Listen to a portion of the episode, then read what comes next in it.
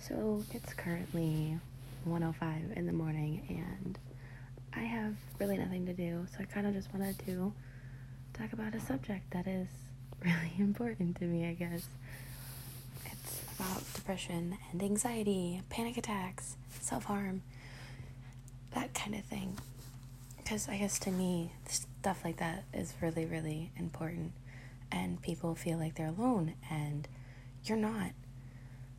And even if I don't know you, you could message me at any point, any time during any day of the week, any time of the day, and I would answer you because I care. I don't think some people really understand how depression works.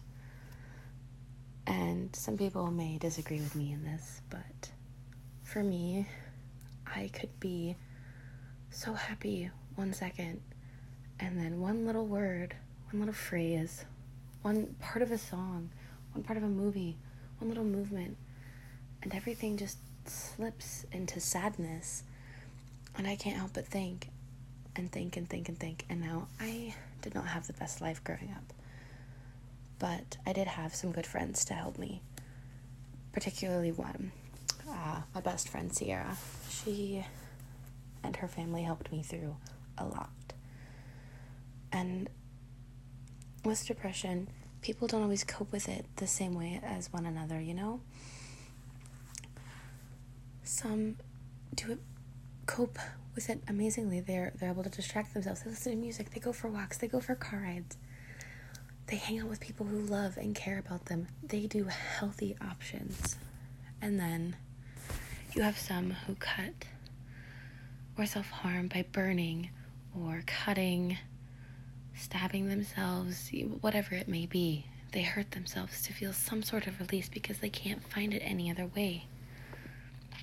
And sometimes it's so hard to ask for help because you're scared that you're going to get rejected for for who you are and for what you know, for your depression. You're so terrified because you think the world is going to judge you and see it as a flaw or, or as a difference from everybody else. Just because you have depression doesn't mean you're different. Because you have anxiety doesn't make you different. So what? Things make you nervous. It's okay that things make you nervous because if you don't have that, then you have impulsivity. I think I said that right. but you're so impulsive and you just do things without anxiety, without worry. And you do them and you do them and you do them. And sometimes in the end, with being impulsive, the only person you hurt is yourself. You don't hurt, you can hurt others as well, but in the end, you're truly mainly hurting yourself. And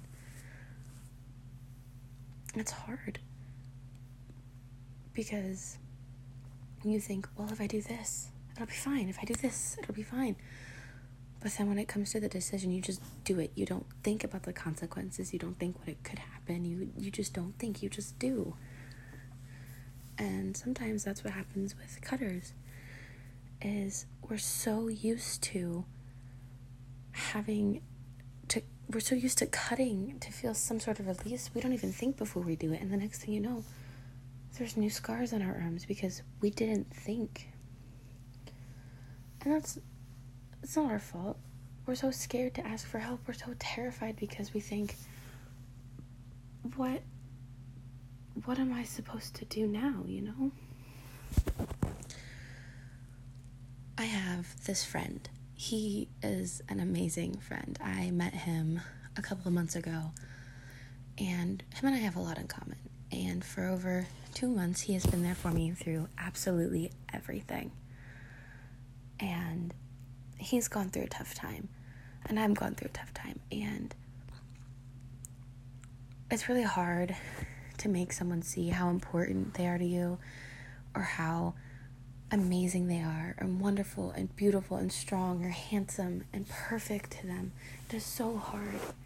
And you can't make them see it. You can tell them constantly. You can be like, "Hey, you know, you're amazing and you're you're just wonderful and I know you can do this and you're so strong and just great." And sometimes they don't want you to sit there and tell them all of that. They just want you to sit there and listen or sit there and hug them and hold them. Sometimes a simple, it'll be okay, and as annoying as it'll be okay gets, it'll be annoying, can get, it'll be okay, can get really annoying. But just having somebody there to hold you or to listen is absolutely amazing because we don't always want somebody to tell us their opinion because sometimes people start saying, "Oh, well, you're doing this for attention and there's nothing really wrong with you." Depression is not attention. Yes, some people have pretend to be depressed for attention or cut for attention and those people, those people are rude. They are not that is not okay to do that for attention because there are people out there who have real problems who do this out of actual hurt and anger and sorrow. And you are sitting there doing it because you want somebody to pay attention to you. That is wrong and that is not okay. Because for those of us really hurting, we just want somebody to listen to us. Somebody like a friend and not a therapist. We don't want to have to take meds all of the time. It's not fun. And maybe one day somebody will understand, or people will start to understand that depression is a real thing and it's not something that's made up or for attention. And sometimes I've started to notice nobody really cares anymore. The only time they really care is if you're on your deathbed or you're already dead. It's like, oh my gosh, I didn't know they were so depressed. I didn't know that they were going to kill themselves if that person came to you multiple times before they killed themselves or hurt themselves and you blew them off, you knew. You just didn't want to deal with it. And that's okay. Well, it's not okay. If you don't know how to handle it, just be there to listen. If what is okay is if you don't know how to help, then you just be there to listen. But if you're blatantly ignoring them because you don't want to deal with it, I put in quotes, then screw off. You're being horrible to that person by just ignoring them when they need somebody most. I've learned in 19 years of being alive that sometimes, most of the time, I guess, well, for me anyway, that a lot of my depression comes from trying to fit in, and it also comes from my family. But it also, in this world, in this 2019 we live in, people and kids and teenagers mainly, you have to do specific things to fit in. And that's not okay. It's so dumb and so stupid. Like, why can't kids and teenagers be themselves and still fit in? You don't have to drink, you don't have to smoke, you don't have to do meth or any other drug to fit in. Just be yourself. Be who you want to be and love it. Love yourself. To the kid today who cried to him or herself, you're loved and you're cared about. To the kid who contemplated suicide or cut him or herself, you are loved and you are cared about and you always will be. And no matter what, you will always have somebody to love and care about you. And I think the main thing is nobody ever really says it enough that you're loved and you're cared about and you're wanted. And people are just like, oh, it's whatever. It's not whatever. It's real and it's here. And there are so many things I wish I could change in this world to make it better. I want to enlighten people on depression and anxiety and self harm and basically all things mental illness because that is something I've inspired in doing since I was really little. I've wanted to change the world and I can't force a change, but I can promote a change. I can start something and help people help others, I can be the change that I don't see. And so can you.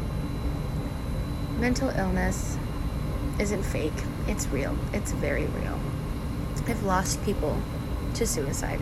I have I've had friends who used to be so depressed they would cut themselves. I have a friend now who's almost think she's almost a year now clean of cutting and I am so proud of her. She's so amazing. And then I have friends who may not have depression, but they will sit there and listen or just get out or just go out with me.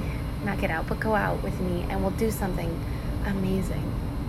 And to the friend who I met a couple of months ago who has been there through absolutely everything for me, and I still talk to him to this day, and we hang out, even though I now live two states away, we still hang out and we can or when I come visit, and he still talks to me. I know he can get through this, and I know whatever you are going through and whatever's bothering you, you can get through this. And people can always message me. I may not know them, but they can always message me to talk to me, and I will listen with an open ear. If they ask for my advice, I will give it. Because I want nothing more than to help this world and to help people here. I just heard a noise in my basement, and it's kind of scary. Anyway, I think that's all I have to say for now. But I think I'm going to continue to record things like these because to get to just talk about this helps and just know you're loved and you're cared about. And these things are so important to know because you're beautiful and you're amazing. You're handsome, you're gorgeous, you're perfect. Just the way you are. You don't have to change to fit what anybody else wants you to be like. Be who you are and be amazing.